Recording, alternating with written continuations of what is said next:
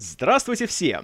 Это снова «Выделенная линия», и с вами снова я, Киношный Мэн. И сегодня со мной, как всегда, мой неизменный ведущий Ваня Иванов. Здравствуй, Ваня! Здрасте. Здрасте, здрасте. Хей-хей, привет! Как твое все? Как обычно. А, то есть ничего. Да. Это прекрасно. А сегодня мы с тобой немножко поменяем нашу программу, потому что как таковых интересных новостей за последнее время я не нашел, по крайней мере, таких, которые стоит обсудить. Если, конечно, тебе не очень интересно то, что теперь пять студий борются за права на новый фильм о Джеймсе Бонде. Интересно? Джеймс Бонд — это не очень интересно. Вот и я о том же. Тем более, что еще только все борется, знаешь, там слухи, кто там ведет переговоры и тому подобное. Я, я не знаю, я просто подустал от таких историй. Поэтому я думаю, сегодня мы с тобой поговорим о том, что нам обоим интересно, а именно о том, э, что мы с тобой в последнее время посмотрели, что, может быть, наверстали, и немножко поделимся впечатлениями.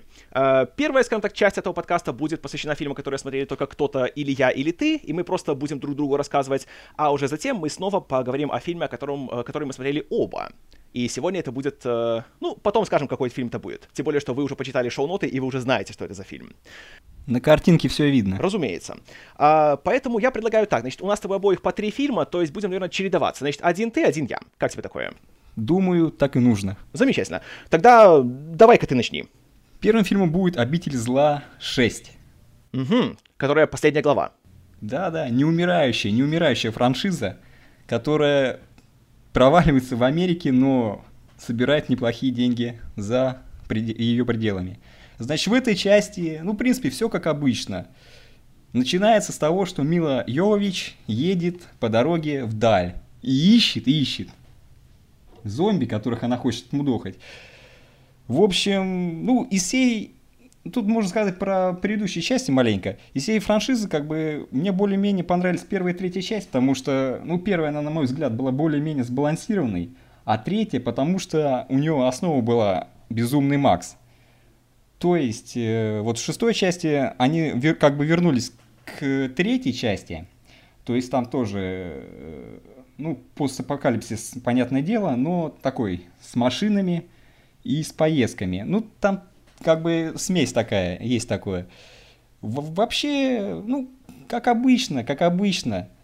Стандартный фильм Пола W.S. Андерсона, то есть, как бы, сюжет так себе, герои так себе, ничем не запоминающиеся, диалоги, естественно, топорные, как всегда.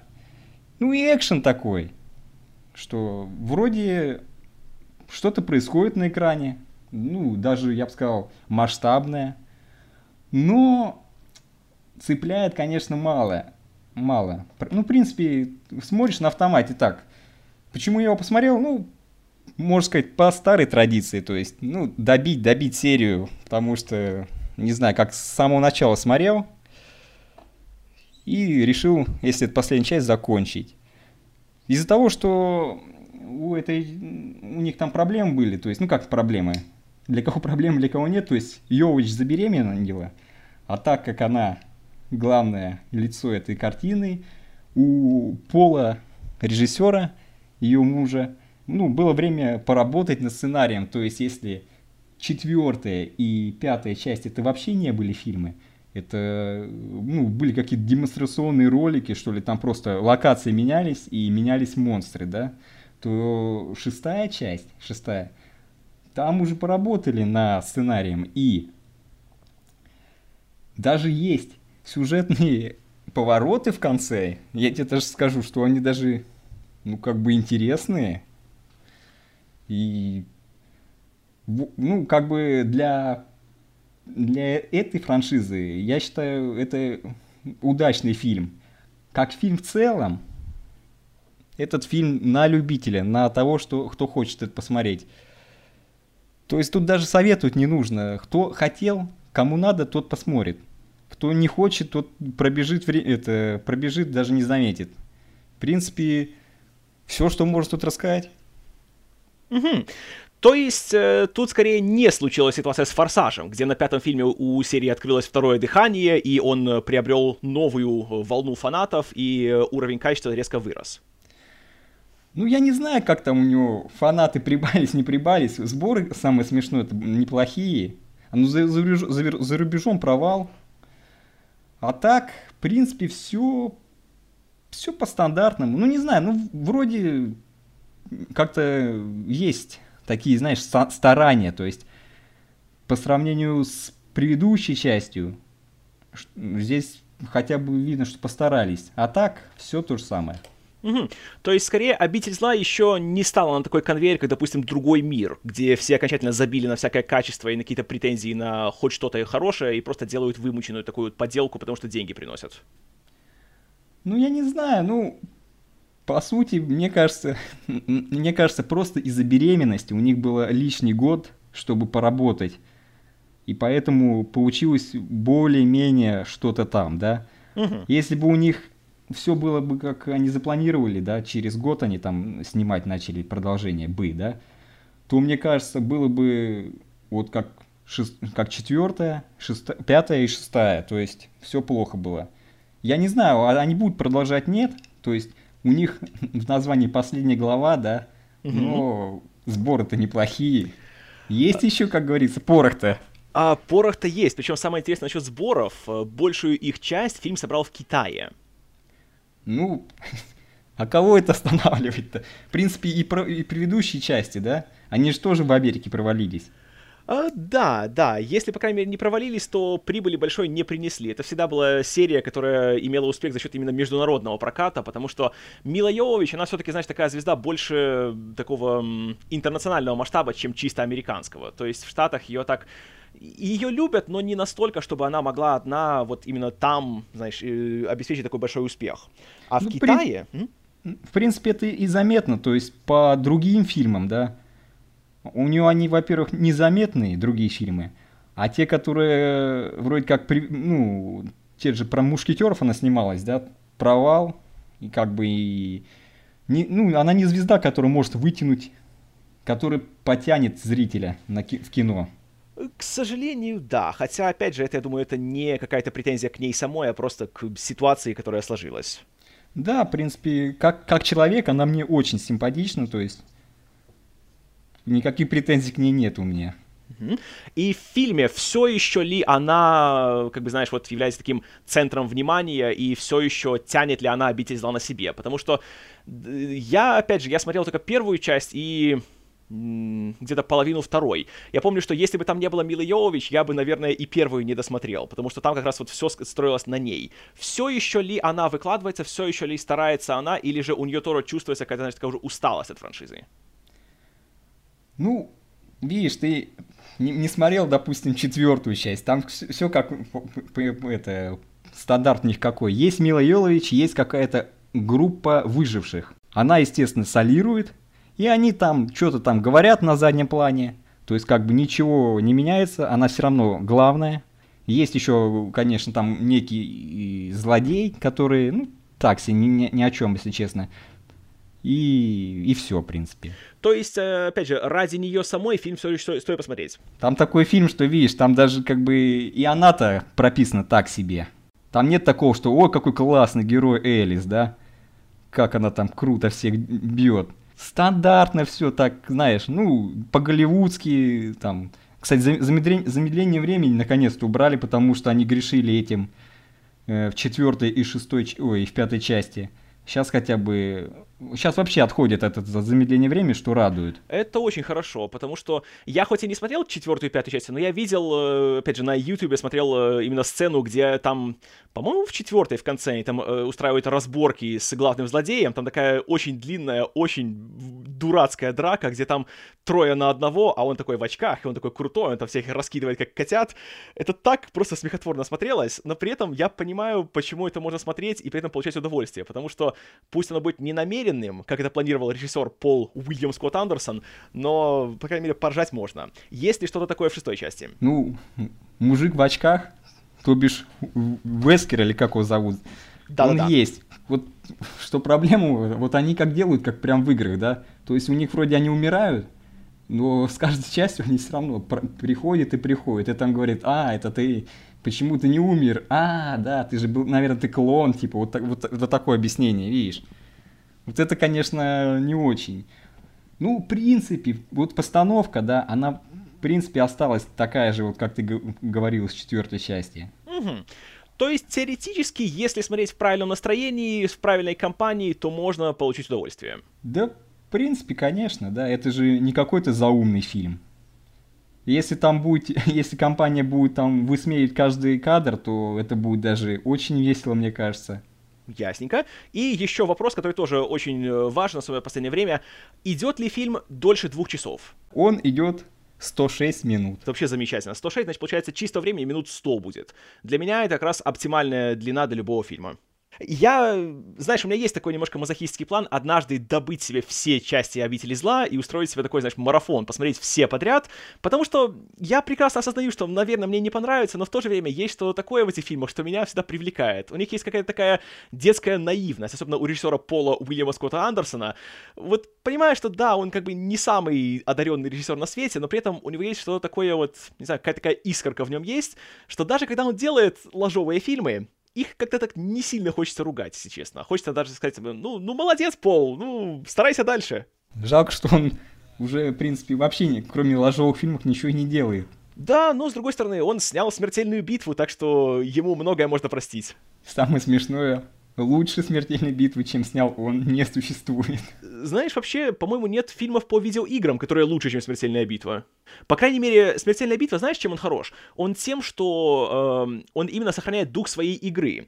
В игре совершенно идиотский невменяемый сюжет, и в фильме он точно такой же. И авторы это понимают, и они только увеличивают градус абсурда, чтобы сделать как можно веселее свою картинку. А они не пытаются как-то, знаешь, э, придумать очень серьезную мифологию и многогранных персонажей, и рассказать, что все это имеет смысл, и все это очень по-взрослому и по-мрачному и по-серьезному.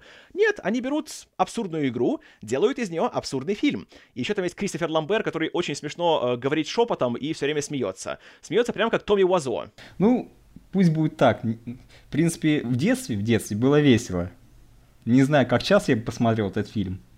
Ну, в детстве у меня претензий к нему не было. Сейчас тебе тоже будет весело, но уже в другом смысле, потому что в детстве я тоже смотрел и думал, вау, как это круто, как это серьезно, ух ты, Лю Канг против Сабзиро, офигеть, кто же победит? Теперь я смотрю и думаю, ай, какая прелесть. Ну, сцена с Скорпионом в лесу, она крутая. А, я согласен, да. Она очень веселая, особенно когда они при, при, это, переносятся из леса в какое-то непонятное место. берлогу, да. Со строительными лесами внезапно. И все там по такую техномузыку, все так модно, молодежно, как прям в 95-м году. Слушай, так это офигенная техномузыка. Ты что? Mortal Kombat! Как это можно не любить? Не, это, это главная тема. А когда они дрались э, в этой в сатанинской берлоге, там так, ну такая похуже была, скажем так. Ну, в ней нет слов, поэтому я не могу ее напеть, но... Да, да, да, да. Вообще, сама идея того, что взять, знаешь, такие вот э, крутые бои и поставить под такую вот э, техномузыку из середины 90-х, это тоже, в принципе, новация. Я не помню, чтобы до Андерсона кто-то так делал, поэтому уже за это он заслуживает хотя бы уважения. Ну, я, в принципе, могу еще сказать, что «Горизонт событий» был не таким уж плохим фильмом который я все еще не посмотрел, но я очень надеюсь, что его наверстаю, потому что, да, мне все говорят, что он хороший, но просто как-то вот не складывается у меня его посмотреть, но охотно верю. Но если ты его сейчас будешь смотреть, он тебя уже точно не зацепит, потому что все уже 10 раз уже в других фильмах было. В принципе, это был «Дом с привидениями в космосе», вот такой сюжет. Ммм, так это интересненько. Ну, смотреть было в 97-м, очень страшно. Угу. Там, насколько я помню, из того, что я слышал, там в конце наступает какая-то страшная кровавая оргия, где люди вырывают себе глаза и что-то такое. Я помню, я помню, что у него там много сцен вырезали. Ну, студия попросила. Сказала, что это никуда не годится сильно жестко. Понятненько. Э, ну, опять же, это, знаешь, как, как вариант, может быть, пересмотрим как-нибудь в будущем. В общем, «Обитель зла 6» ты не то чтобы рекомендуешь, но и не то чтобы не рекомендуешь. Нет, тут, в принципе, рекомендовать не нужно. Кому надо, тот посмотрит. Угу. Вполне логично. Э, примерно как и «Форсаж 8», который я посмотрел в кино недавно. Я понимаю, что... То есть я не понимаю, я догадываюсь, что ты не очень впечатлен. Uh, не очень. Я о нем написал рецензию для Люмьера, где я подробненько написал свои претензии. Самое главное для меня, вкратце, это то, что эм, они немножко сменили акценты и таким образом сами подпортили, опять же, свои главные принципы. Потому что «Форсаж» — это сериал, который строится не на вменяемости сюжета и на логичности событий, потому что их никогда не было и никто даже не собирался их делать, а на том, что тут есть герои, и они очень такие фактурные и колоритные, и их играют такие классные актеры, и на этом строится обаяние всей франшизы. В восьмой же части они почему-то решили, что нет, плевать на героев, пусть они будут делать то, что нужно для сюжета. А сюжет все еще тотальный маразм, и тут самая, наверное, большая э, ошибка, которую они сделали, которая для меня сильно, опять же, подпортила впечатление, это то, что в прошлой части был Джейсон Стейтом. Он был злодеем. Он был таким опасным, таким грозным. Он, блин, убил Сона Кана. И вообще он такая сволочь, он одержим местью. В восьмой же части он нормальный чел, его просто неправильно поняли. Он снова, он теперь он часть команды. Теперь Дуэйн Скала Джонсон, который с ним дрался и которого он, э, который, которого Стейтом отправил в больницу на весь фильм, теперь они с ним дружбаны, они там шутят шутки и рукопожатия. И теперь еще объявили, что будет спин-офф об этих двух челах. Ну вот это вот... Э, это не то, что надо делать. Я, конечно, прекрасно понимаю создателей, потому что у них есть Джейсон Стейтем, и они могут его вставить в свой фильм кто не захочет вставлять Джейсона Стейтема в свой фильм. Но, ребята, ну не такого персонажа и не таким способом. Быстро он позабыл про смерть, бра... про смерть брата. Именно что. А, даже никто не упоминает Хана за весь фильм. Вот это вот э, печально. Тем более, что в седьмой части есть сцена на похоронах того же Хана. И этот э, Луда Крис говорит Полу Уокеру, говорит, слушай, брат, пообещай мне, больше никаких похорон. И Уокер ему так серьезно говорит, будут только одни. Его. А что-то как-то все позабыли об этом. А Шарлиз как там? Знаешь, вот это тоже большое разочарование. Проблема в том, что, во-первых, она же была фуриосой. Она же даже снималась у того же режиссера Феликса Гэри Грея в ремейке «Ограбление по-итальянски». Она классно гоняет на машинах на экране. Это вот то, чего ждешь, опять же, в «Форсаже» думаешь, блин, это идеально. А она весь фильм сидит перед компьютером и только говорит всякие указания. Эх, неудача.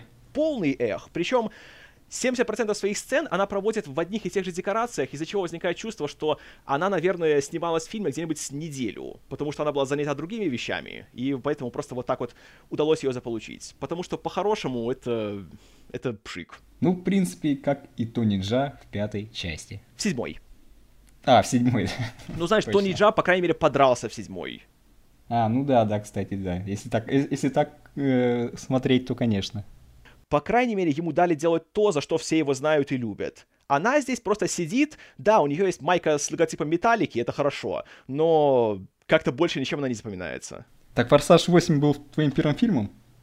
А, на самом деле нет. Вот это вот, опять же, я снова в своем репертуаре. Нет, э, «Форсаж 8» я написал о нем рецензию. Кто хочет, тот почитает на сайте Люмьера. Э, мой сегодняшний первый фильм — это были «Очень плохие мамочки». Ого. Да, я не знаю зачем, но я решил его наверстать. Э, просто была возможность его посмотреть, я решил его посмотреть. Благо, что э, среди э, исполнителей главных ролей там есть Мила Кунис, есть Кэтрин Хан, которые мне весьма и весьма нравятся. И я надеялся, что будет, знаешь, что-нибудь такое занимательное и интересное. Тем более, что это э, пошлая развратная комедия, где женщины в центре внимания. Такие вещи меня всегда интересуют. Э, и, признаюсь, даже «Охотницы за привидениями», хотя фильм не лишен недостатков, я смотрел, я хохотал, хохотал все два часа. Он лучше, чем девичник в Вегасе? Um, знаешь, нет, он не лучше. Хотя я далеко, я, я не в восторге от девичника в Вегасе, но там, по крайней мере, были хотя бы попытки что-то пос пошутить и что-то сделать смешное. И иногда, особенно когда был Джон Хэм, я даже немножко улыбался на фильме. В «Очень плохих мамочках» вообще никак. Я просто поражен тем, насколько фильм вышел пресным и не смешным и вымученным. Хотя завязка у него довольно интересная. Тут, значит, есть э, три наши главные героини. Э, в центре, конечно же, Мила Кунис, э, от которой Точнее, она выгоняет своего мужа, когда видит, что он ей изменяет в интернете. И она в целом вся такая расстроенная и депрессивная, потому что у нее есть работа, где она пашет как конь, но никто ее не ценит. У нее есть дети, у которых проблемы в школе, и она просто от всего устала. Однажды она знакомится с еще двумя матерями из своей школы, их играют э, Кристен Белл и Кэтрин Хан, и они отправляются в загул. И они понимают, что они такие классные подруги, и решают, что надо больше проводить времени вместе, и нужно вообще меньше грузиться всякими там, знаешь, нормами и устоями общества, а больше вот именно наслаждаться своей жизнью. Вроде бы идея интересная, вроде бы может быть смешно, но все шутки, которые выжимают из этой концепции его создатели, э, это то, что, хм, прикиньте, оказывается, девочки тоже умеют материться, и они тоже говорят о всяких пошлостях. Смешно, правда? Очень. И тут, конечно, есть Кэтрин Хан, которая очень смешная и которая должна быть гораздо большей звездой, чем она есть. И она тут как раз играет самую такую, знаешь, оторву. Хотя тоже у нее есть дети, у нее есть семья, но она вся такая очень пошлая, она очень грубая, ей плевать на все нормы. Она сидит в кино и базарит по телефону, и когда ей говорят «Шш», она говорит «А, пошел ты» и все остальное. Но даже из, из такого дурацкого образа она выжимает настоящий какой-то комедийный потенциал, и на ней держится все внимание. И для меня еще проблема фильма в том, что, да, это как бы в кавычках женский фильм о женщинах, но чувствуется, что сделали его мужики. И тем более эти мужики — это Джон Лукас и Скотт Мур, которые здесь и сценаристы, и режиссеры, и раньше они писали сценарий к, да, ты угадал, «Мальчишнику в Вегасе». Ну, Первая часть была неплохая. Первая была неплохая, но опять-таки, «Мальчишник в Вегасе» — это просто безумная комедия. Это не тот фильм, который, э, знаешь, э, скажу так, очень плохие мамочки — это настолько же фильм о проблемах современных женщин, насколько «Мальчишник в Вегасе» был э, исследованием проблем современной мужественности. То есть ни- никаких безумных, безумных приключений там не, нету, да? Нет, именно что. Самое безумное это то, что они приходят в супермаркет посреди ночи, э, жрут товары прямо с прилавков. Приходит охранник, но они разливают какую-то гадость на, на пол, он поскальзывается и падает, они хохочут и убегают. О, прям как Макклей Калкин. Э, на самом деле, да, да. Э, но, опять же, это не то, чего ожидаешь от такого фильма с такими актрисами и с таким потенциалом. И еще, как, э, наверное, главный пример и сцена, после которой я окончательно забил на всякие попытки полюбить этот фильм, это то, что тут есть Мила Кунис в главной роли. Она выглядит как Мила Кунис. В какой-то момент фильма она идет в бар, потому что хочет найти себе мужчину на одну ночь или что-нибудь еще такое. Там к ней подходят мужчины, начинают с ней говорить, и думаешь, ну так, блин, она же выглядит как Мила Кунис, ребят, ну кто откажется?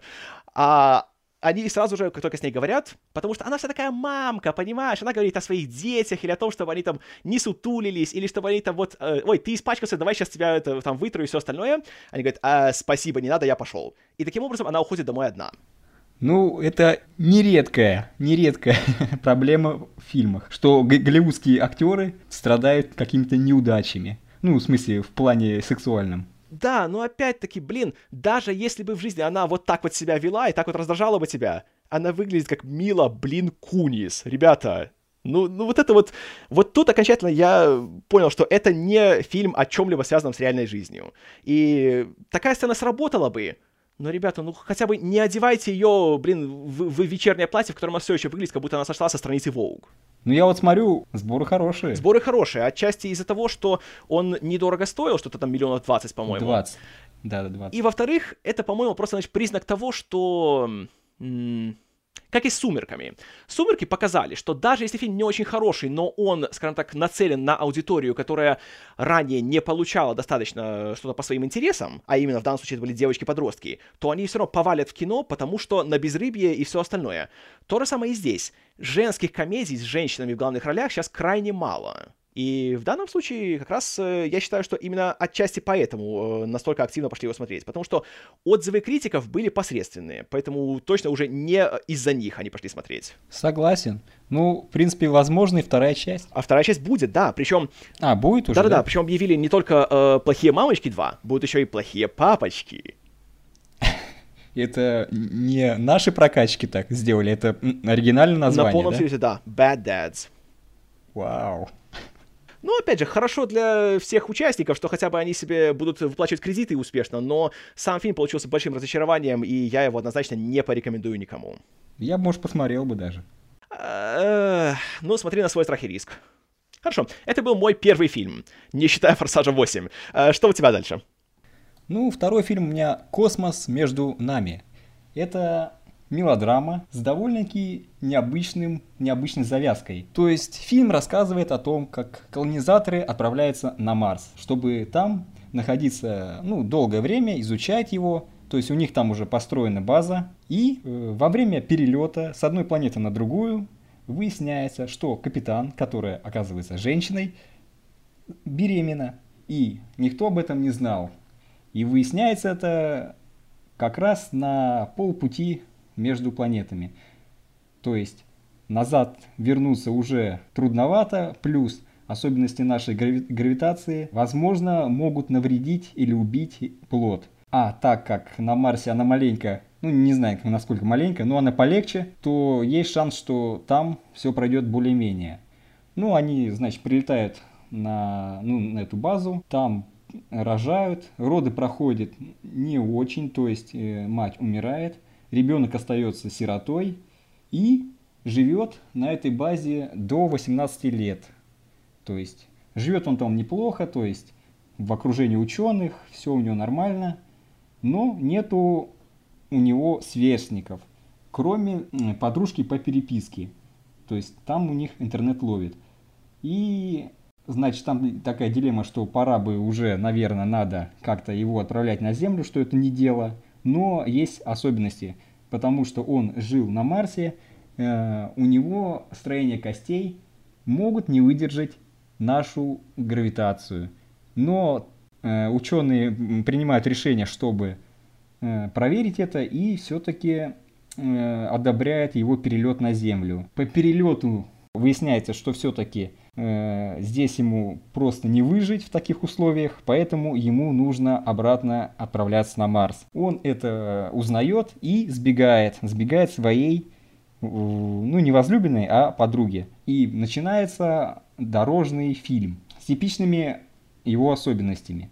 Вообще фильм принципе, мне, мне лично, он доставил удовольствие, то есть мне было его легко смотреть, я на нем отдохнул. Э, есть только... Ну, а за, почему я его захотел посмотреть? Потому что там снимается Эйса Баттерфилд, актер, который заявил о себе, когда снимался в «Мальчике по, в полосатой пижаме», потом он снялся у Скорцезе в «Повелителе, «Повелителе времени». То есть все фильмы, которые я с ним видел, мне они вообще, в общем, понравились.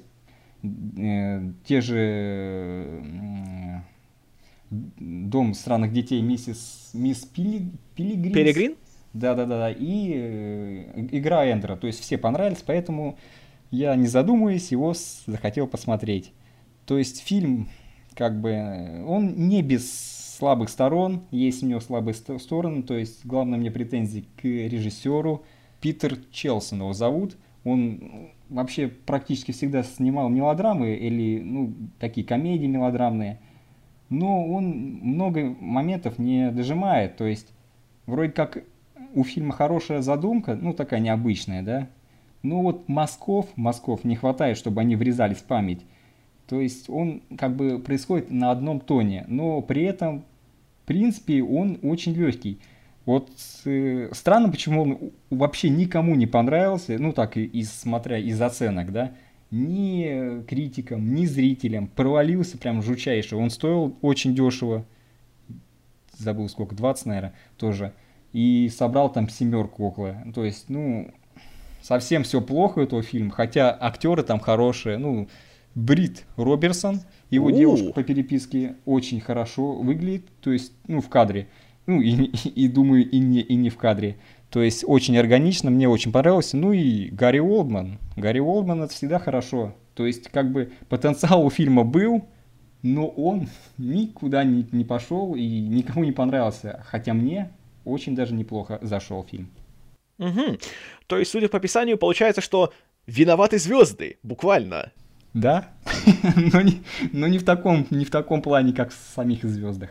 Ну, понятно, да. Я знаю, ты очень любишь «Виноватые звезды», поэтому о них сегодня не будем.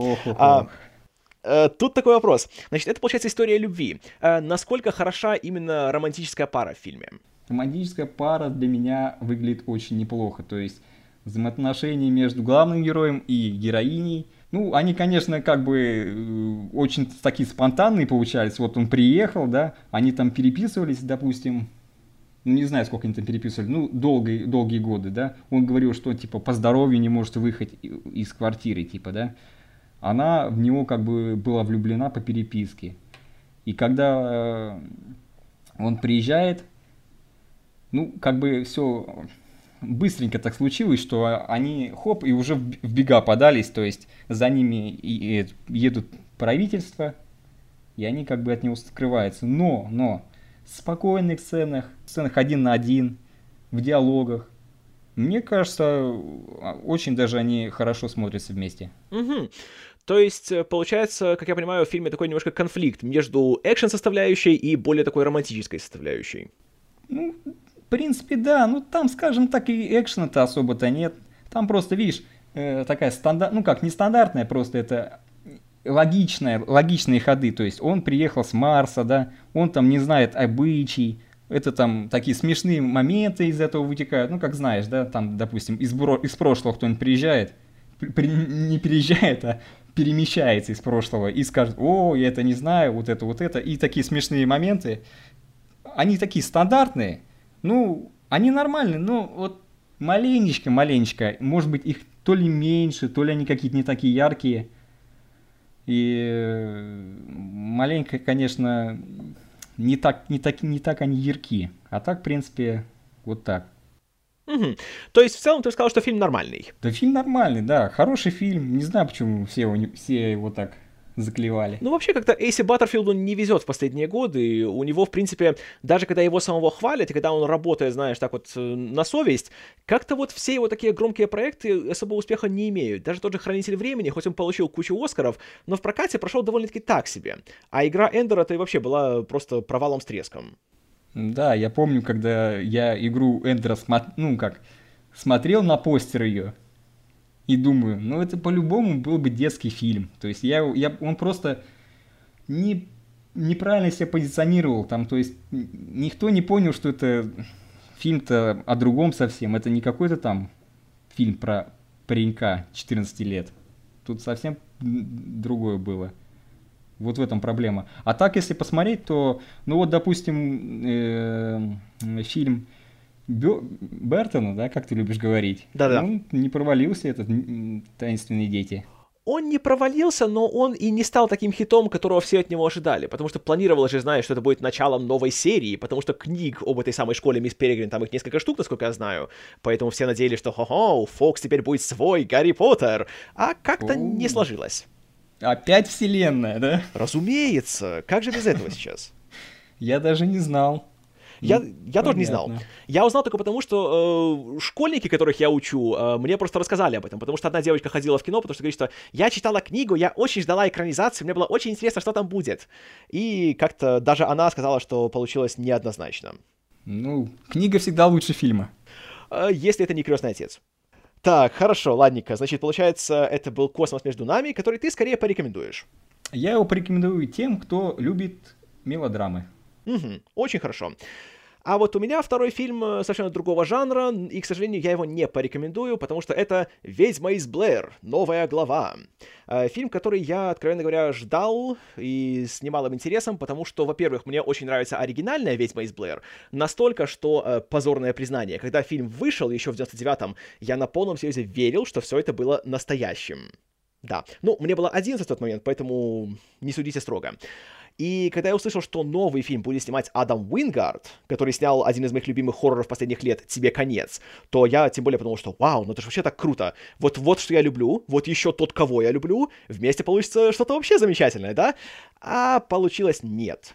Потому что знаешь, даже трудно описать, чем он именно так вот не зацепил, но фильм получился опять-таки очень пресным, очень затянутым, и, в принципе, он повторяет все ключевые элементы первого фильма, только делает это гораздо дороже, тут гораздо больше действующих лиц, но в то же время на них совершенно наплевать, и просто ждешь, когда уже наконец-то появится та самая ведьма и начнет всех их истреблять.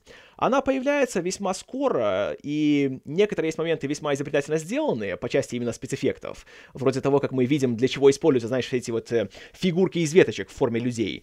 Но в то же время все кажется каким-то таким очень недожатым. И хотя тут в этот раз больше новых технологий, то знаешь, тут есть э, дроны, тут есть камеры, которые монтируются э, людям на голову, и тут все мы видим с разных точек обзора и все дела, но как-то все это недоиспользуется.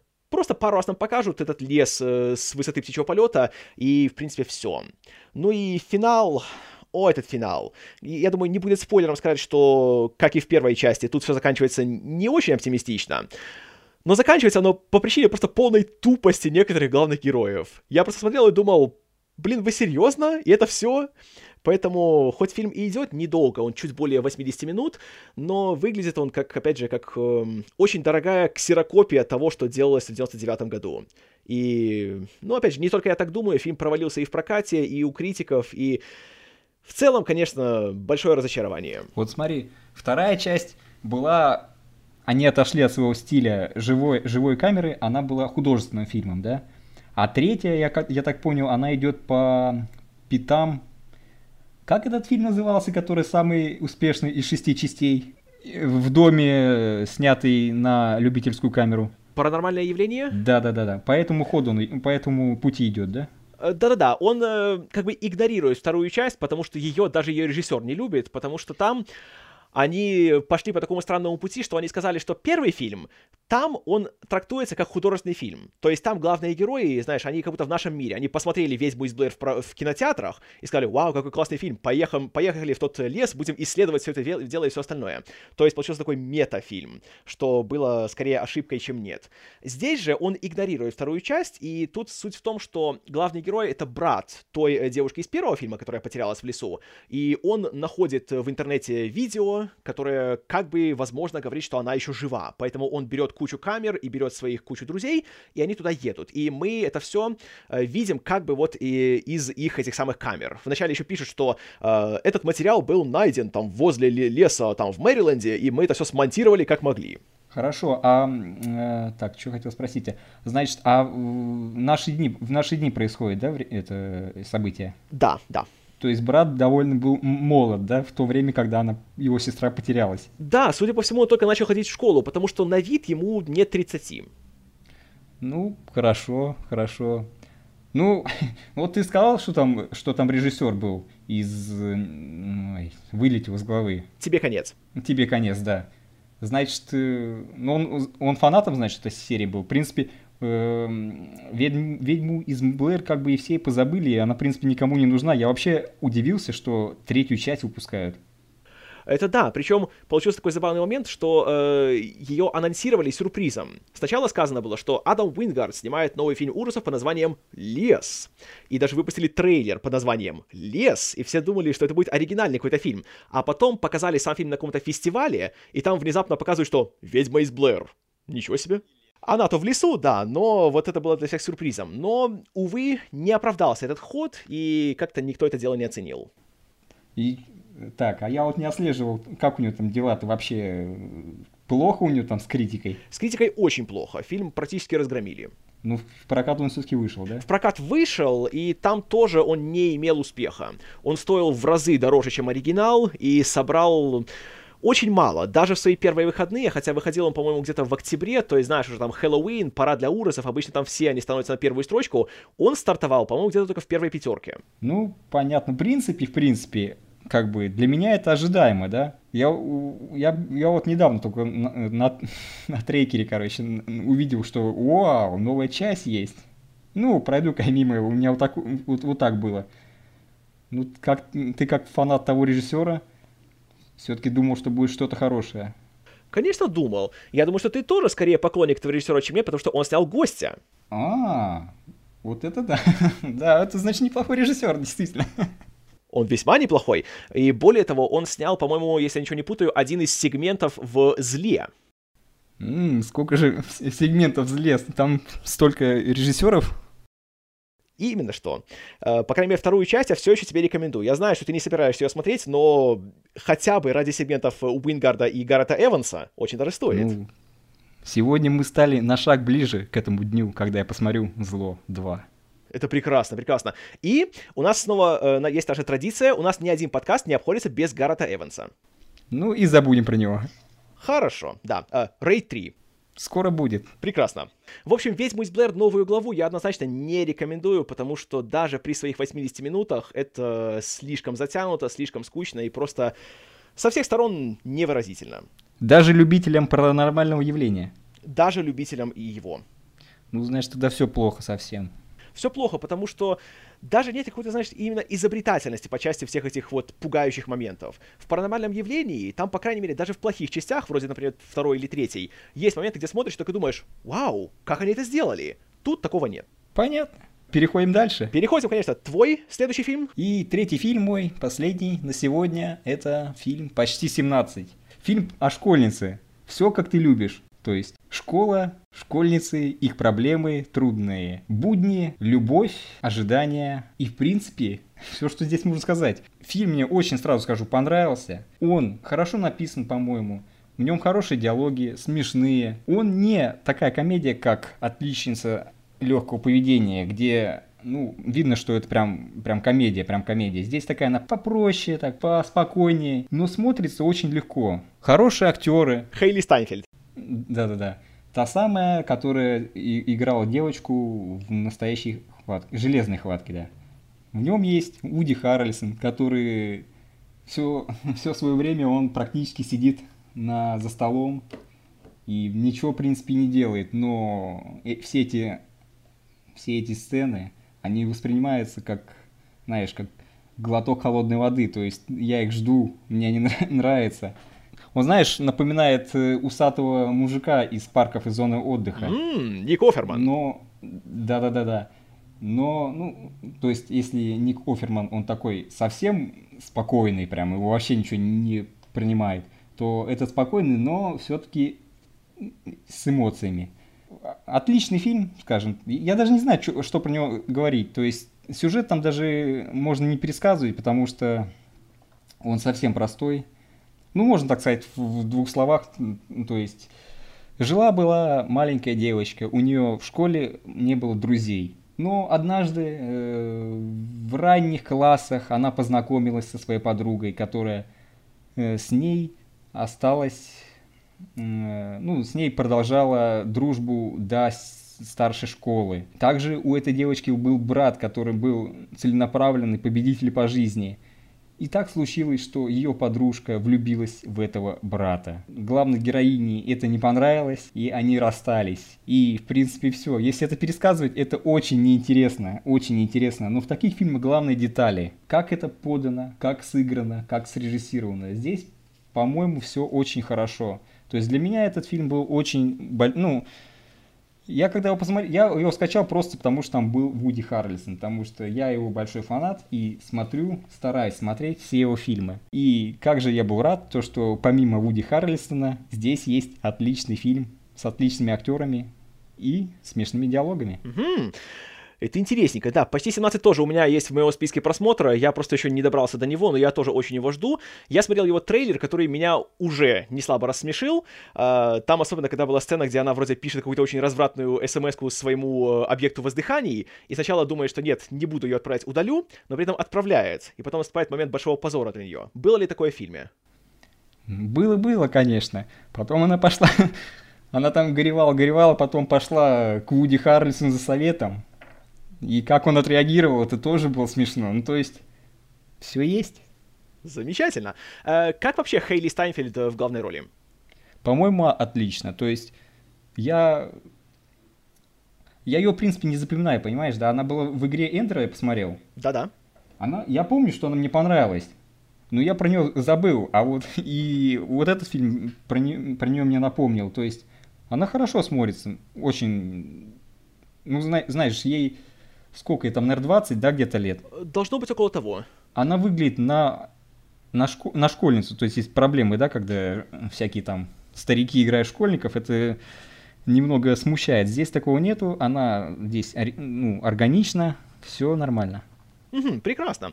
А, потому что какой-то момент уже были опасения, что у Хейли Стайнфельд карьера немножко пошла под откос, потому что ролей как-то ей перестали давать особо больших и заметных, особенно после провала игры Эндера, и тем более, что это была не главная роль. Потом она вообще почему-то ушла в музыку, записала песню о том, как она мастурбирует, что тоже было не самым хорошим признаком. Ну, серьезно, песня называется «Я люблю себя, мне больше никто не нужен», поэтому, ну, делайте выводы. А, а тут, э, опять же, хорошая очень новость. И вот, кстати, о, о том, что я говорил в случае с «Плохими мамочками». «Почти 17» — фильм, где режиссер и сценарист — женщина, и главный герой — женщина. И, судя по твоей реакции, тут как раз это получилось именно то, что нужно по теме. Да, я даже, сам, самое смешное, я готовился рассказать об этом фильме, но я не посмотрел, кто там и сценарист, и режиссер. Действительно, там но если там женщина, то все нормально. То есть это не, не Уилл Глак, который сделал, ну, как сказать, прям комедию-комедию, да? Здесь все-таки, наверное, чувствуется, что это такой спокойный подход женский. Ну, все получилось. Ну, на мой взгляд, на мой взгляд. Ну, не знаю, насколько это большой шаг для Хейли Стайнфилд. Не знаю. В принципе, мне кажется, этот фильм пройдет незаметно. Как думаешь?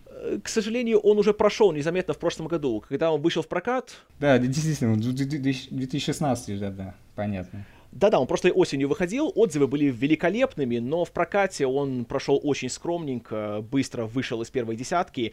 Несмотря на то, что даже среди продюсеров у него был Джеймс Л. Брукс, лауреат Оскара, который снял этого «Слова нежности», «Лучше не бывает», и еще что важнее, он был одним из создателей «Симпсонов». Да, там это Грейс фильм присутствует. Угу, да, да, его компания.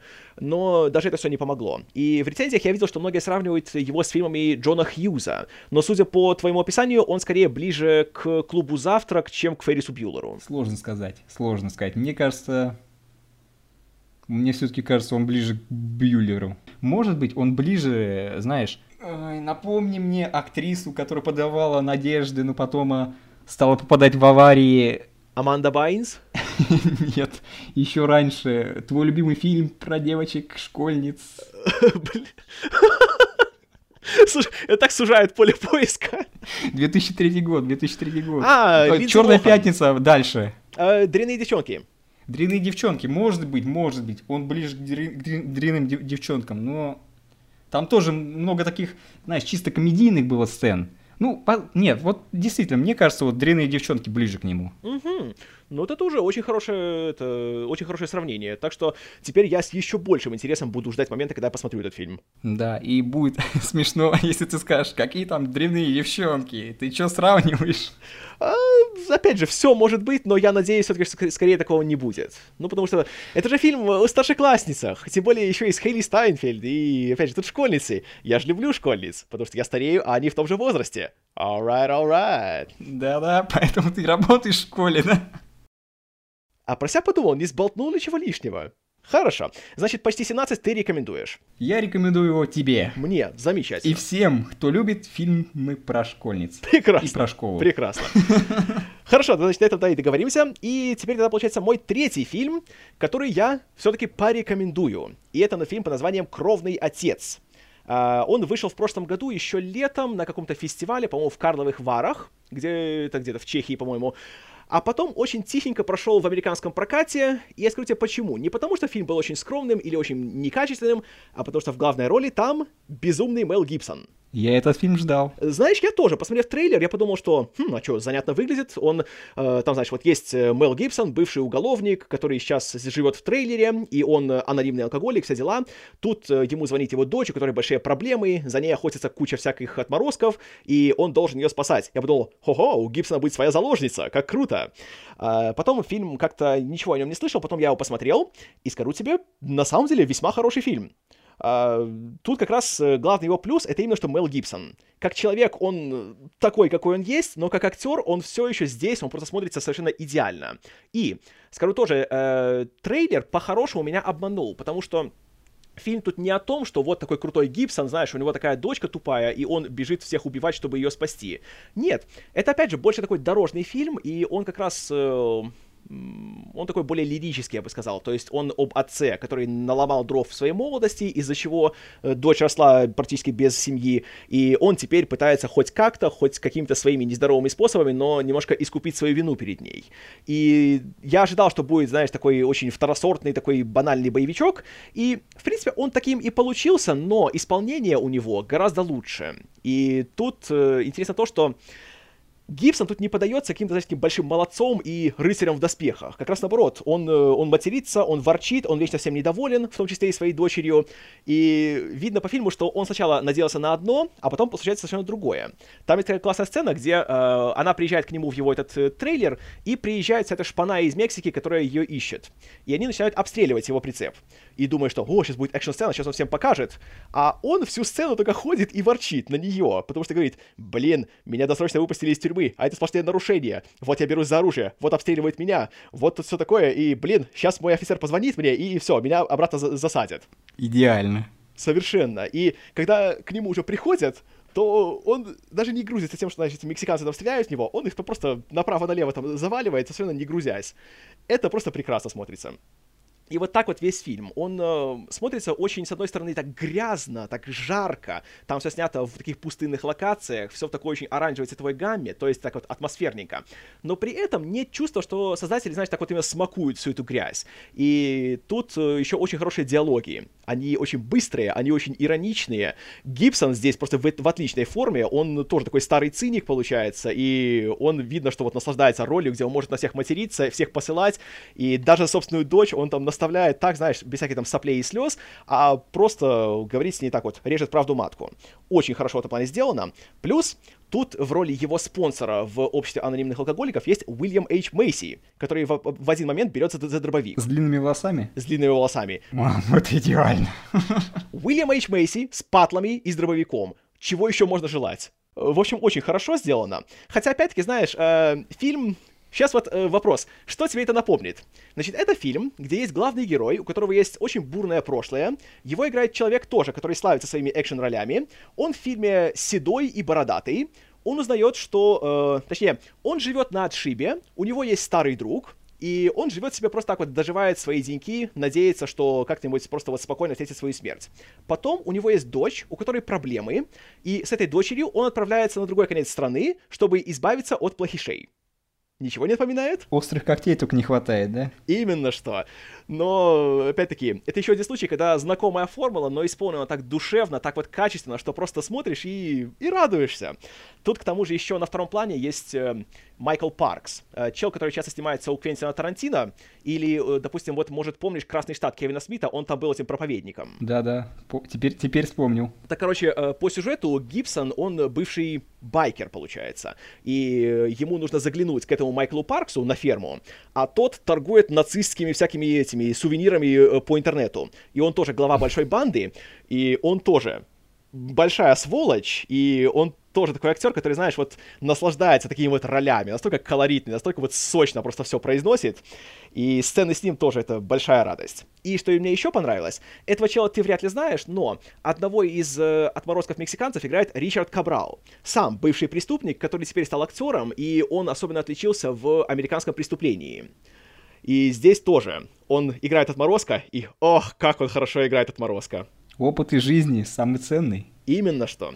И в целом фильм очень хорош, и, опять-таки, идет он чуть больше 80 минут. Ох, очень, кстати, даже мало, мне кажется, час 20 всего, да? Да, но знаешь, оптимально. Вот все, что нужно, все есть, ничего лишнего, никакого жира, все вот просто вот по делу, и все прямолинейно, все качественно. Даже экшн-сцены тут по-хорошему скромные, тут нет, знаешь, э, затяжных погонь или драк или перестрелок.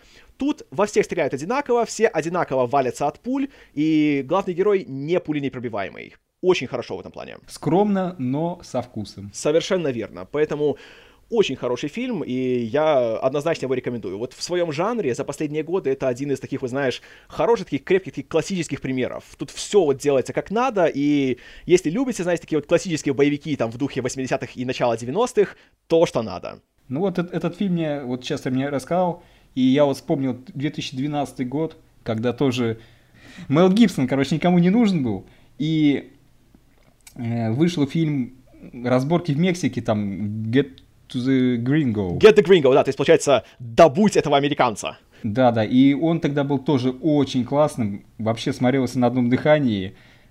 Ну, вот по, по твоим словам, это примерно так же. Знаешь, да, да. Глоток свежего воздуха. Хотя мне эти разборки, естественно, не очень были, когда я смотрел. Хотя, может, мне нужно просто пересмотреть, знаешь, уже на более свежую голову. Но вот «Кровный отец» — это вот попадание в десятку. Отлично. Ну, этот, этот фильм я сто процентов посмотрю и надеюсь, что не разочаруешься. Вот. Так что это был мой третий фильм, хоть один я сегодня порекомендовал, и теперь, я думаю, самая пора нам с тобой перейти к нашему сегодня главному фильму, который мы с тобой оба посмотрели. Вперед! Итак, наш сегодняшний фильм тоже продолжает тему э, начала 90-х, это «На гребне волны». Четвертый фильм Кэтрин Бигелоу, который рассказывает нам о том, что в Лос-Анджелесе в начале 90-х проходит волна ограблений банков, которые выполняют четверо неизвестных в масках президентов. И расследовать эту череду ограблений поручают молодому агенту ФБР по имени Джонни Юта, которого играет Киану Ривз. А в пару ему ставят более матерого и опытного агента Анджело Папаса, которого играет Гэри Бьюси. И у Папаса есть безумная теория, которую никто не разделяет, а именно то, что эти грабители являются серферами. И Юта решает решает, что стоит попробовать, поэтому он сам берется за доску и отправляется на пляж, чтобы стать частью этой коммуны и таким образом выйти на след грабителей. Параллельно он знакомится с э, гуру серфинга по имени Боузи, которого играет Патрик Суэйзи. И вскоре они становятся большими друзьями, а Джонни даже проникается философией Боузи на тему того, что нужно быть э, единым с природой, и нужно плюнуть на систему и на общество, а быть именно э, ближе к своему оригинальному началу. И вскоре становится понятно, что, возможно, как раз Боуди и его товарищи — это и есть те самые грабители. И тут у Джонни возникает экзистенциальная дилемма. Что же ему делать? Оставаться верным своему долгу и привести этих грабителей к закону? Или же остаться верным своему новому другу и все-таки поддаться полностью соблазну стать еще одним бунтарем против общества? И в связи с этим у меня вопрос. Ваня Иванов, как тебе на гребне волны? Знаешь, Долгое время я думал, что я этот фильм видел, потому что, видимо, в 90-е, там, в ду- начало 2000-х, видимо, когда его показывали по телевизору, я смотрел его частями, ну, в разное время, в разные куски. И я, я думал, что его видел. И мне то, что я видел, как бы, в общем, не очень понравилось в то время. Но когда я пересмотрел этот фильм, я тебе скажу, это хороший, хороший боевик э, с, ну, с такой бредовой идеей, потому что когда Киану Рис говорит, расскажи мне, расскажи это, свою идею, это а Гэри Бьюзи говорит, я думаю, это серферы. это, я такой подумал, ну понятно, что тебя на тебя там смотрят все, как на дурака, что грабители серферы, это, конечно, смело. То есть сама идея такая, ну я не знаю, смелая, не смелая, но интересная, с одной стороны. В общем, хорошо. Да, насчет использования серферов, это опять же, знаешь, э, это была попытка Голливуда как-то стать ближе к новым веяниям в обществе, потому что как раз вот в середине 80-х, начале 90-х экстремальные спо- виды спорта стали набирать популярность, и таким образом Голливуд, как всегда, с задержкой стал все это дело немножко тоже э, перенимать. А, я тоже сейчас скажу позорное признание. Я до этого подкаста тоже не смотрел на «Гребля волны» от начала до конца. Я тоже видел его отрывками. Даже в конце 90-х у меня была видеокассета с ним. Но я не знаю, почему что-то меня как-то в нем тогда оттолкнуло, и как-то я вот не торопился его пересмотреть. Потом, 10 лет назад, когда я смотрел типа «Крутых легавых», и помнишь, там была сцена, где э, главные герои смотрят на «Гребля волны», тогда тоже я немножко о нем вспомнил, но все равно как-то что-то вот как-то не хотелось мне его наверстывать. Теперь же, опять же, на волне возрождения моей любви к Киану Ривзу, я решил все-таки, что пора наконец-таки его наверстать. И скажу тебе, минус есть только один. То, что я так долго ждал, чтобы его наверстать. И наконец-то этот минус вычеркнулся. Вычеркнулся, потому что фильм реально очень и очень хороший. Даже, знаешь, без скидок на его возраст. Тут даже такие вещи, знаешь, как, допустим, там костюмы, там декорации и все остальное, даже они, я бы сказал, не устарели. Согласен. Мне, если уже о таких технических вещах, мне потрясло, как там снята погоня, как экшн-сцена, да? Когда главный герой Джонни Юта бежит за Боузи, ты говоришь, да? Вот, вот интересно, в русском прокате, э, что в оригинале, что в ремейке, его зовут Ботхе. Ну, наверное, это решили адаптировать, потому что э, его имя вообще происходит из э, индуизма. Там что-то там типа там Будхисаттва или что-то такое, что-то там духовное. Поэтому, ну, тут это нормально. Просто, опять же, я смотрю в оригинале, у меня промытые мозги, поэтому я его называю Боузи. Но это не принципиально. Ну, Боузи мне даже больше нравится. Значит, это, вот как снята вот эта погоня, через э, по узким, как сказать, переулкам. Переулкам, да, как там довольно-таки сложные маневры с камерой надо делать, а в то время-то камеры были дорогие, ой, не, не тоже дорогие, а большие, громоздкие. Да-да-да. Э, я вот думаю, вот трудно было снять такую вещь, это не, не как сейчас, думаю, ну, когда там довольно-таки мобильные камеры, еще двухручные я видел, э, что такие сцены обычно снимаются, там такого не было очень смотрится красиво. Еще как. И вообще, в целом, тут есть несколько сцен, которые сняты таким, знаешь, непрерывным дублем, и где камера очень подвижная, вот именно на стабилизаторе она установлена, и очень впечатляет даже по нынешним меркам. В этом плане, во-первых, да, вот эта вот пешая погоня, э, где э, Джонни гонится за Боуди, и она, конечно, заканчивается очень таким фрейдовским кадром, где он его упускает, но при этом он лежит, он направляет свой пистолет вверх и выстреливает всю обойму. Но об этом я еще позже немножко хочу поговорить. А, и еще мне очень понравилась сцена, которая ближе к концу, когда мы видим ограбление от первого лица, когда они выбирают выбираются из фургона, заходят в банк, и тоже это, там есть дубль где-то, по-моему, минуты полторы он длится, где мы вот наблюдаем все из глаз Джонни, когда они заходят, он поворачивается туда-сюда, как там все э, получают указания, чтобы там все лежать на полу и все остальное, тоже очень впечатляет визуально. Да, вот Кэтрин Бигелоу, я не знаю, где она это, этому нахваталась, как она, нам, может быть, это, может, ей оператор посоветовал, не знаю, но выглядит очень круто все в плане экшена. Э, Бигелоу вообще, она такой немножко, немножко аномалия среди режиссеров, не только женщин, но и вообще. Она вот очень любит именно, знаешь, такие остросюжетные фильмы, и причем о людях, которые вот помешаны, знаешь, на адреналине, которые хотят вот именно как можно более рискованное что-то сделать. В данном случае это серферы, знаешь, они экстремалы, у них э, там, они ищут как можно более опасную волну, чтобы там на ней прокатиться и все дела.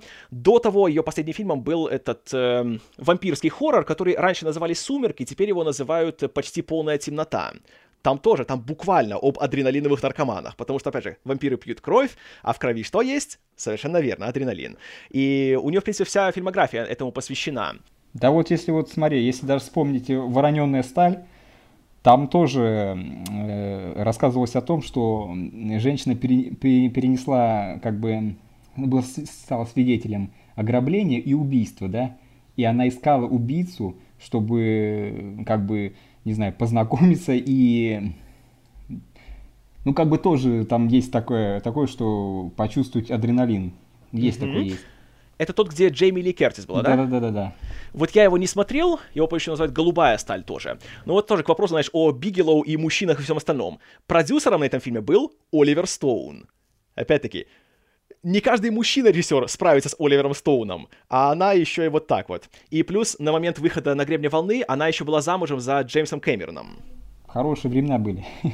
Были-были. Причем 91-й, когда вышел на гребне волны, это для них обоих был пик карьеры почти. То есть у нее на гребне волны, а у него Терминатор 2. А он же принимал участие как продюсер в гребне волны?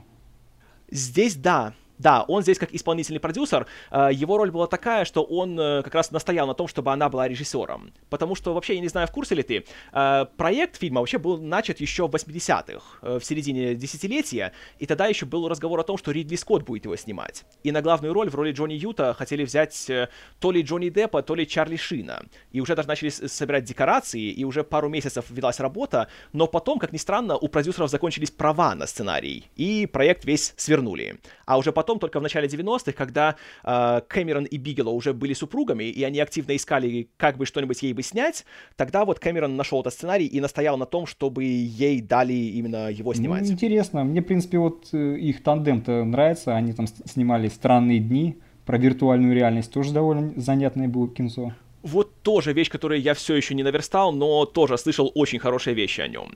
И вот к вопросу, опять же, о Бигелоу, не только о подходе к экшн-сценам, но и, в принципе, о ее подходах ко всему.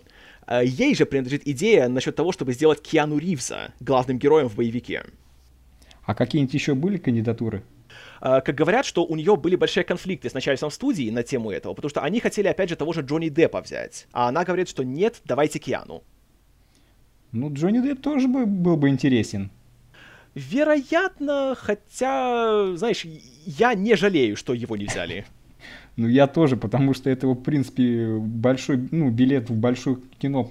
То есть не то, что большое кино, а в большое экшеновое кино. Именно это что. Хороший задел был. Потому что на тот момент Киану Ривз был известен только как комедийный актер по Биллу и Теду. Да-да. Причем вот что еще интересно. Uh, у него в один год с интервалом в одну неделю вышли сначала «На гребне волны», спустя недельку «Билл и Тед 2». Интересно, как там те критики про него говорили тех времен? Знаешь, говорили хорошо, причем в обоих случаях. Ну, и даже его а- актерская игра не вызывала вопросов. Ой, I am an FBI agent! Да. Это даже сквозь перевод чувствовалось.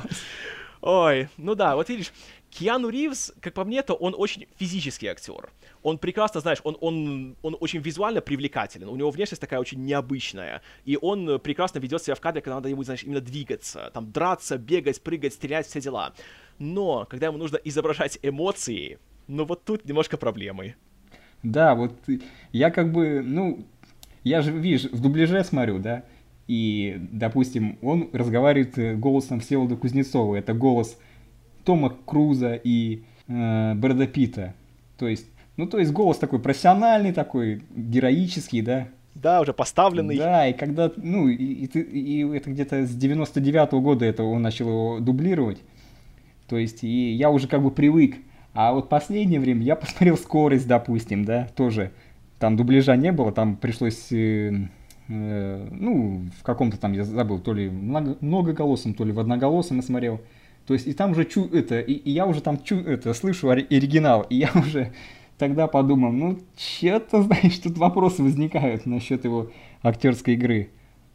Есть него такое, немножко такая у него проблемы и с интонацией, и с выражением лица, и со всем остальным. Но в то же время как-то даже это придает ему некого обаяния. То есть, знаешь, он такой вот как знаешь, как ребенок, который вот только пробует себя все время. Он старается, и за это его любишь, но понимаешь, что немножко он, конечно, не дотягивает. Особенно в сценах с Патриком Суэйзи, который, как по мне, Гораздо Очень крутой. Более. Это, мне кажется, лучшее. Ну, для меня лично.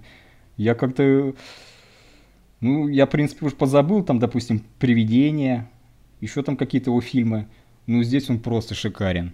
И, кстати, он это совершенно. же, получается, действительно вышло «Привидение», и там, наверное, год прошел, да?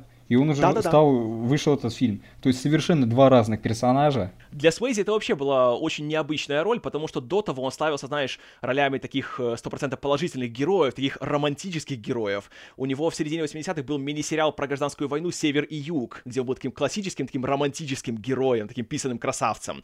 Потом у него были «Грязные танцы», и там он показался во всей красе, опять же, такой, знаешь, и красавец, и он весь такой пластичный, и сексуальный, и все дела. Потом у него был «Призрак», который был, на секунду, самым большим хитом американского проката за весь 90-й год. То есть, к этому моменту Суэйзи был на пике своей карьеры, он был одной из самых больших звезд на, на всей планете. И, как он говорит, э, им, точнее, говорил, к сожалению, его с нами уже больше нет, э, ему сначала предлагали роль Джонни, но он сказал, что он этого не хочет, ему интересен только Боуди. Он бы и там, и там справился, мне кажется.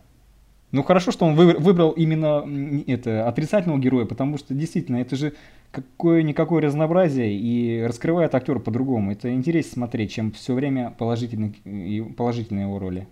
Еще как. Причем я бы даже сказал, что с такой ролью он даже лучше справляется, потому что тут такой классный контраст, знаешь, он, с одной стороны, он такой, э, он очень так тепло выглядит, он э, привлекательный, он такой, знаешь, располагает к себе, и у него лицо такое, знаешь, доброе, но в то же да, время, да, когда да. он когда он начинает что-то такое, знаешь, затевать, и когда он с таким своим детской такой улыбкой рассказывает про всякие именно непотребства, ну вот тогда-то, знаешь, он играет новыми красками. В этом плане, конечно, отлично получилось.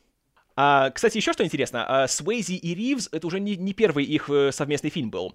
Они играли вместе в 86 году в фильме по названием «Молодая кровь», где Ривз, кстати, дебютировал в кино. Это что-то там какой-то канадский фильм, его мало кто смотрел, но вот они уже были знакомы по нему. Вот. И опять же, между ними чувствуется тоже, знаешь, такая вот именно искорка такая какая-то есть определенная. И, среди прочего, меня очень забавляет то, как на гребне волны знаешь, я думаю, не безосновательно многие видят в нем такой немножко гомосексуальный подтекст. Не, не задумался над этим. А я, вот знаешь, я уже слышал об этом много раз. Опять же, в тех же типа крутых легавых, когда Ник Фрост описывает э, сцену, где это все происходит, э, этому Саймону Пегу, и говорит, там вот есть погоня, в конце Киану Ривз догоняет Патрика Суэйзи и уже навозит на его пистолет, но он так влюблен в него, что он не может его застрелить, поэтому он стреляет в воздух и кричит а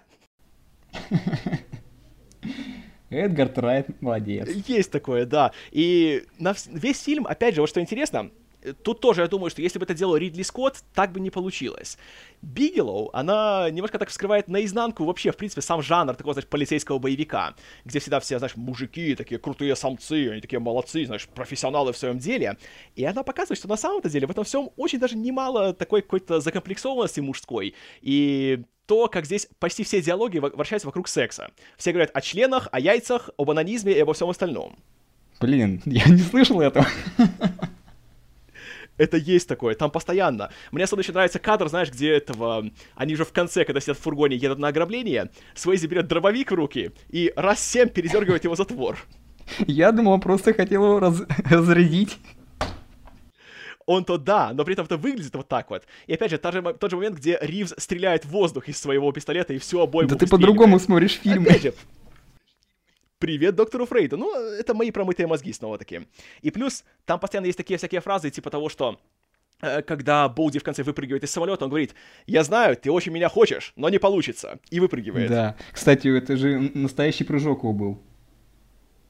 Да, э, тут тоже такая интересная история есть. Э, Суэйзи во время съемок, он сам увлекся прыжками с парашютом, и он это делал в свободное время. Но страховая компания, которая работала на фильме, запретила ему строго-настрого это делать. И сказали, что э, давай такой договор. Ты перестанешь прыгать, чтобы мы тут не рвали волосы на голове, а мы позволим тебе тогда в конце потому что это снимали в самый последний день съемок, чтобы ты сам сделал прыжок перед камерой. Вот поэтому так да, и получилось. Да, он там еще там сальто сделал, так, ну, знаешь, не просто вывалился вообще отлично выглядит. И вот тоже момент такой, который смотришь, думаешь, вау, как они это сделали? Потому что это снималось где-то в 90-м году, то есть э, шансов на то, что это была компьютерная графика, никаких. Все вживую. Ну да. И, ну да, как они прям смотришь, да, и там видно, что летят актеры, да, то есть не дублеры, да, то есть э, вот был ремейк 2015, э, ну, новый фильм, там, понятное дело, они все в шлемах, может играть кто угодно, профессиональный спортсмен, спортсмен, да, все выглядит тоже реалистично, но это все-таки не, ну, не настоящие э, э, актеры. Здесь же все видно отлично.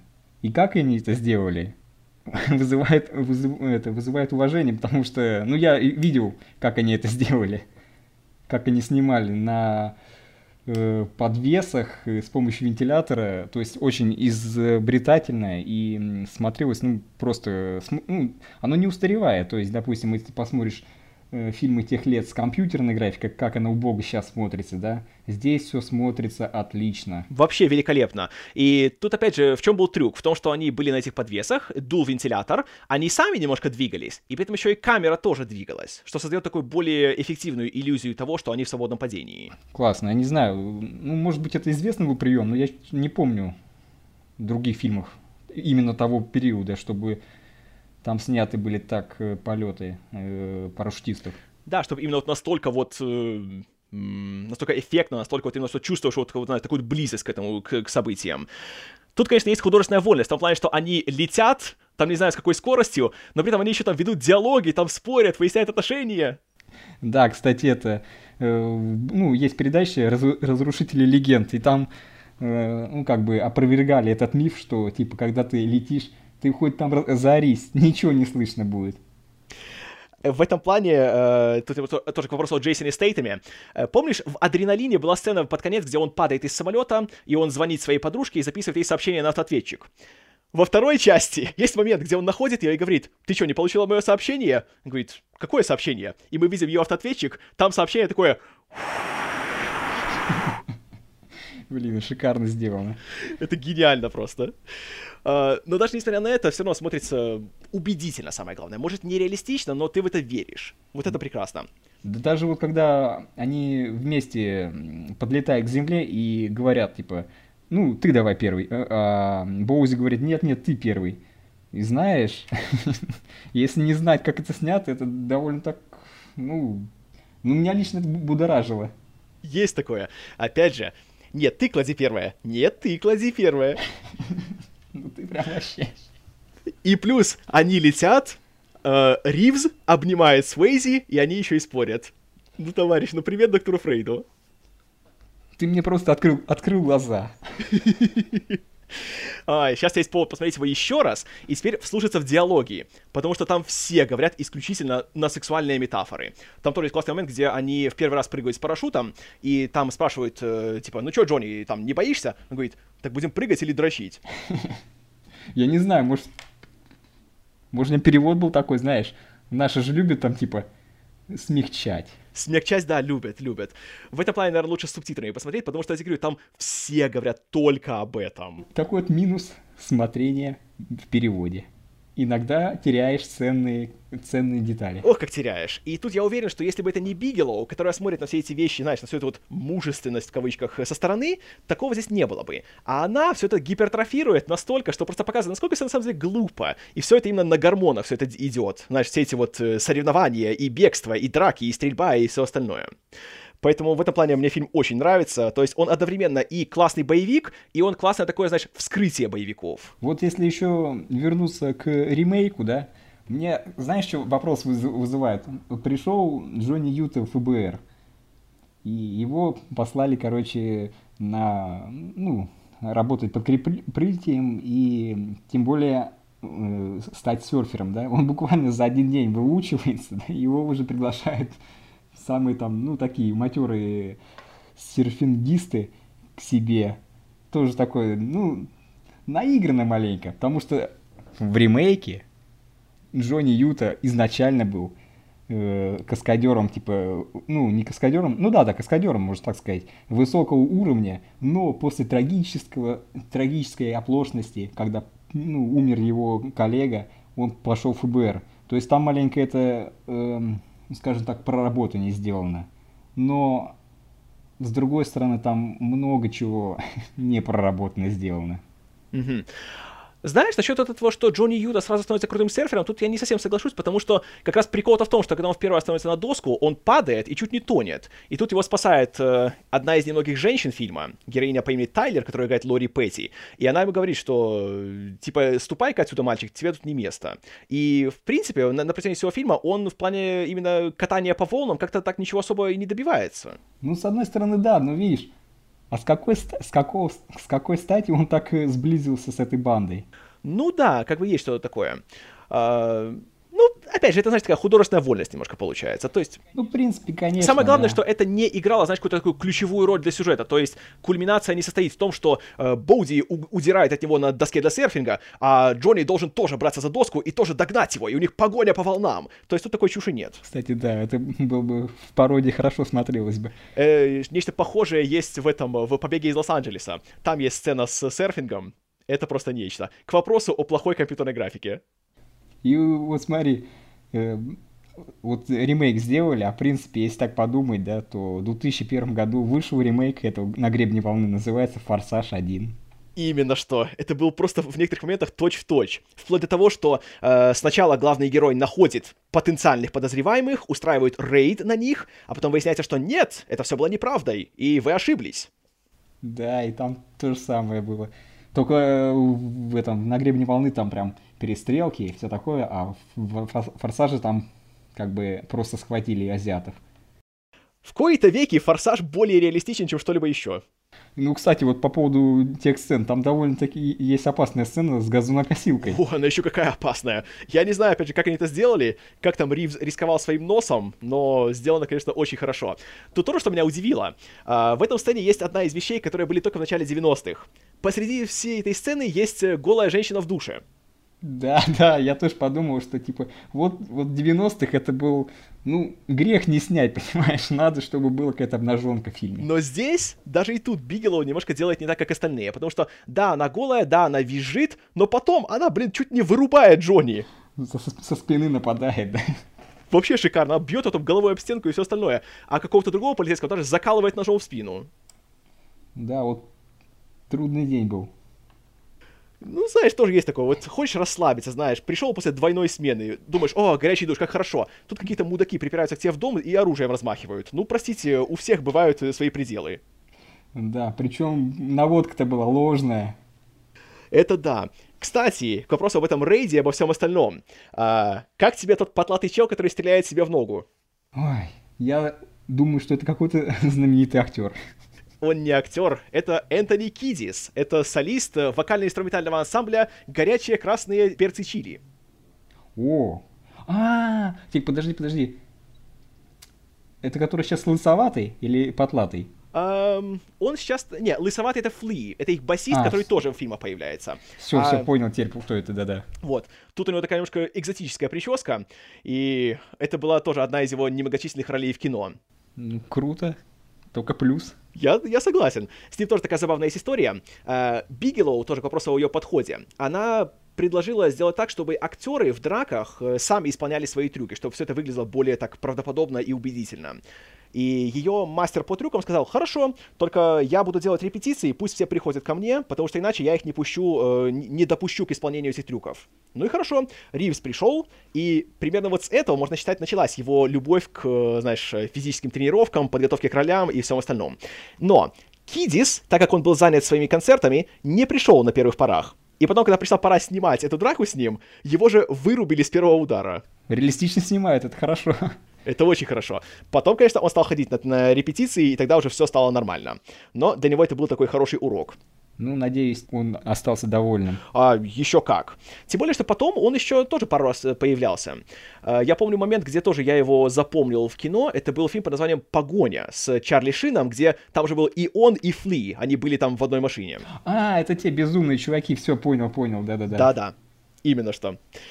Вот, э, поэтому в этом плане очень хорошо. И опять же, экшн-сцены, как мы уже говорили, они очень такие, знаешь, э, очень динамичные, они такие очень энергичные. То есть э, есть этот дурацкий стереотип, потому что, ай, женщины не умеют в экшен, умеют еще как, просто не всем дается шанс. И вот Бигелоу в этом плане, она была, конечно, большим пионером. И вот та же самая пешая погоня, тоже, за что я люблю здешние экшн-сцены, в них очень мало склеек. Большинство из них снято такими непрерывными плавными дублями, и можно все разобрать, что происходит. Да, вот сейчас так уже, как бы, не, такой подход как бы не, при, не принят именно в современных фильмах. Сейчас он скорее как исключение. Да-да-да. Ну и опять же, тут можно что угодно говорить, но вот получается, что боевики с Киану Ривзом, они, как правило, в плане именно съемок экшн-сцен, они на голову выше остальных, потому что вот есть на гребне волны, есть скорость, есть матрица, есть Джон Уик. Да. Жалко, что он это не злоупотребляет как бы боевиками. Ну, может быть, это и плюс, да? То есть, если бы он снимался каждый раз в боевиках, был бы еще один Джейсон Стэттем, да? А он очень редко снимается, но метко. Это есть такое. Ну, по крайней мере, он, знаешь, вот именно с душой к этому всему подходит. Пусть даже как актер он порой немножко не справляется, но, как я уже говорил, физически к нему никаких претензий ни, ни, ни на какой стадии нет.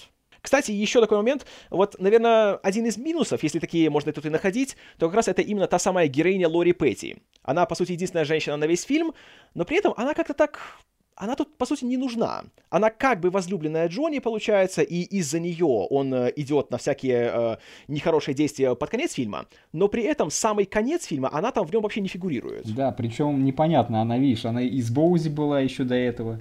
Ну, в этом плане, знаешь, они такие, э, все такие свободолюбивые, такие хиппи-коммуна у них, то есть они все делят, включая и своих подруг. То есть в этом плане, как бы, это немножко позволяет нам э, увидеть, что насколько вся вот эта группа серферов, они отличаются от остального общества.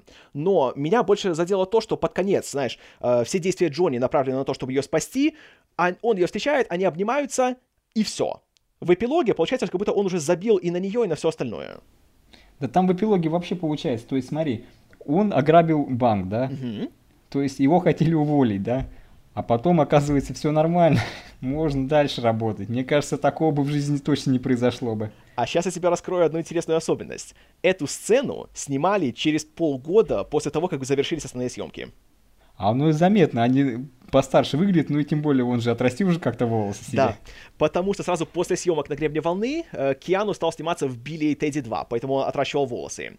Но знаешь, что я тебе скажу? Для меня как раз этот факт, здесь он очень э, показателен как раз вот именно в плане этого, знаешь, э, гомоэротического элемента. Потому что смотри, у Ривза в конце волосы стали длинные, как у Суэйзи в начале фильма, а у Суэйзи стали короткие. Что это значит? они переняли натуру друг друга. Они все-таки оставили след на жизни друг друга. Хотя официально, как бы создатели, знаешь, они говорят, что э, у Ривза длинные волосы, потому что он уже разочаровался в своей работе в ФБР, и он стал более таким бунтарем против системы. Но опять же, это все это не намеренно, потому что, опять же, это были дополнительные съемки, и просто и Ривз, и Свейзи снялись уже в других фильмах, поэтому там им нужно было просто для ролей менять прически.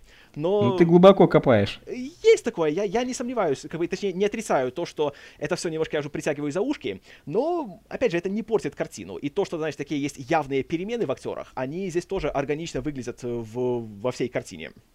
Да, чувствуется, что прошло какое-то время. Ну и вообще, сама концовка мне кажется, очень хорошо сделано.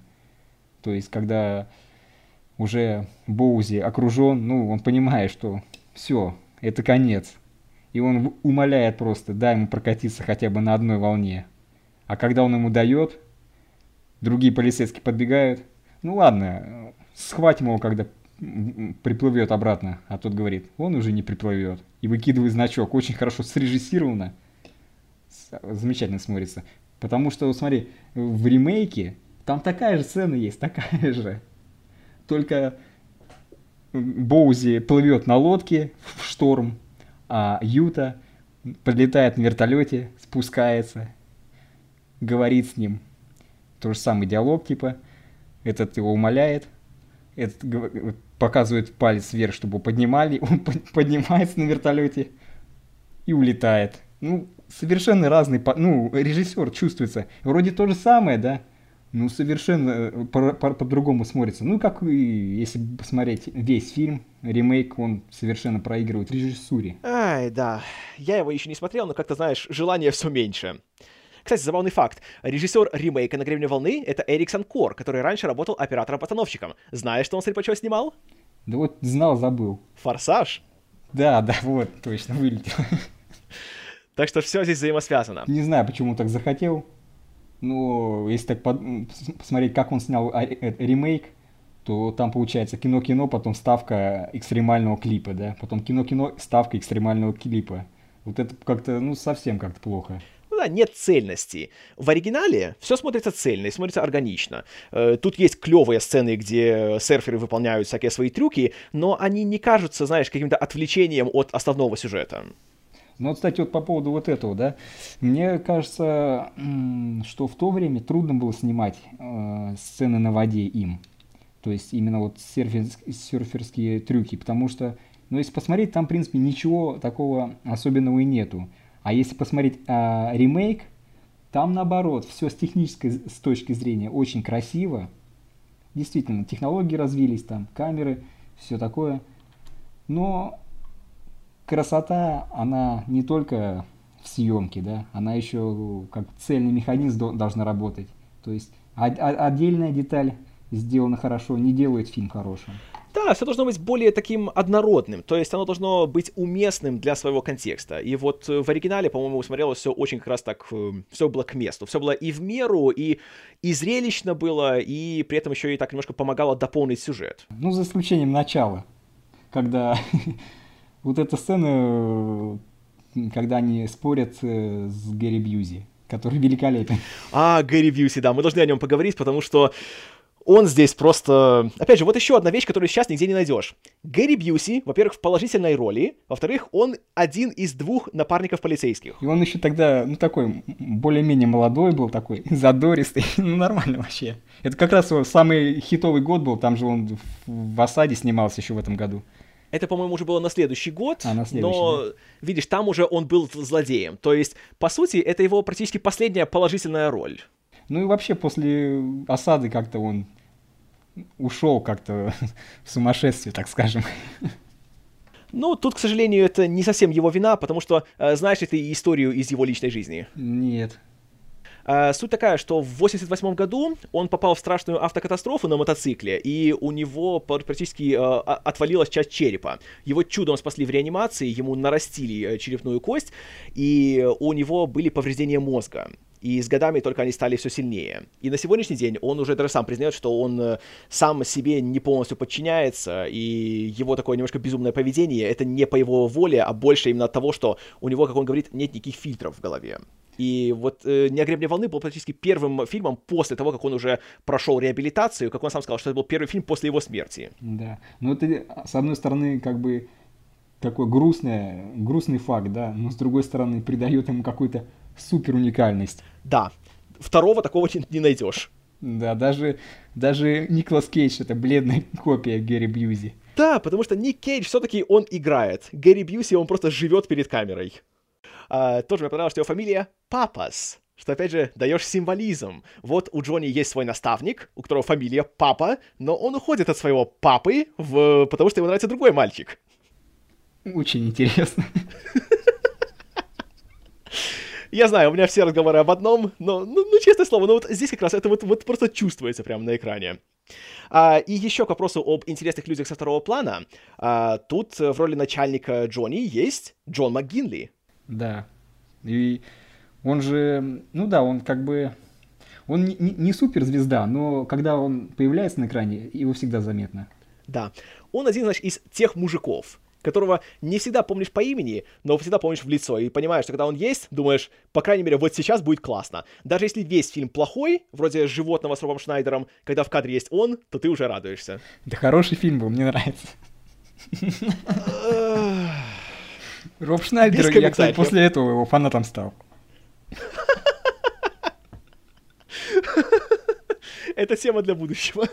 А, это был еще период, э, когда МcГинли был помоложе, и, знаешь, он был такой более худощавый и, и тощий, и а, тогда он еще играл больше таких, знаешь, противных начальников, которые только и, и психуют и истерят. А уже после клиники, когда он стал постарше и такой более уже матерый, теперь он тоже играет всяких мудачков, но теперь, по крайней мере, мудачки, которые умудренные опытом и которые знают, что лучше. Тоже вот эта самая начальная сцена с ним и с Ютой, как она тоже снята, одним кадром все там на заднем плане свои, свои дела делают, ну, такой большая, большая должна работа быть, чтобы снять такую сцену. Работа реально была большая. МакГинли рассказывал, что они целый день снимали только вот эти вот три минуты с э, экранного времени. Иногда перфекционизм — это очень хорошо. То есть лучше иногда сделать 100 дублей, но получить супер картинку, супер сцену. Да. Причем, опять-таки, эта сцена, она, знаешь, так ненавязчиво это делает. То есть первый раз смотришь, просто дум- смотришь за героями и слушаешь, что они говорят. И то, что камера все время движется, и они идут или останавливаются, только э, позволяет лучше проникнуть в голову Джонни, потому что он впервые на работе, вокруг суматоха, никто не останавливается, никто ему ничего, знаешь, так не объясняет подробно, то есть надо быстро вливаться в темп работы. А уже потом смотришь и думаешь, вау, это же какая работа оператора, и как тут надо было все четко с- с- знаешь, скоординировать, и чтобы все было так вот эффективно, эффективно смотрелось в кадре. Опять же, повторюсь, с тем, какие раньше были камеры, это вызывает еще больше уважения. Угу. Конечно, потому что сейчас можно купить себе стабилизатор для телефона и на телефон снять все это дело, подготовив камеру за 5 минут. Тогда же все, конечно, было иначе. Да. Ну, знакомство с Кэмером нам дает свои отпечатки, да? Ох, дает, да. Опять же, это был самый короткий его брак. По-моему, они только два года вместе прожили. Но видно, что это положительно сказалось, по крайней мере, на одном из них. Да почему на одном из них? Ну, потому что, ты, ты знаешь, э, Кэмерон после Терминатора 2 для меня это уже немножко другой Кэмерон. А, ну хотя да, если, если так смотреть туда. Ну да, да, да, получается, в смысле, там же у него же большие перерывы, перерывы между фильмами. То есть сначала, если один фильм был в 91-м, то другой уже в 97-м, да, действительно. А потом у него еще была правдивая ложь. А, да, правдивая ложь еще. Ну да, да, конечно.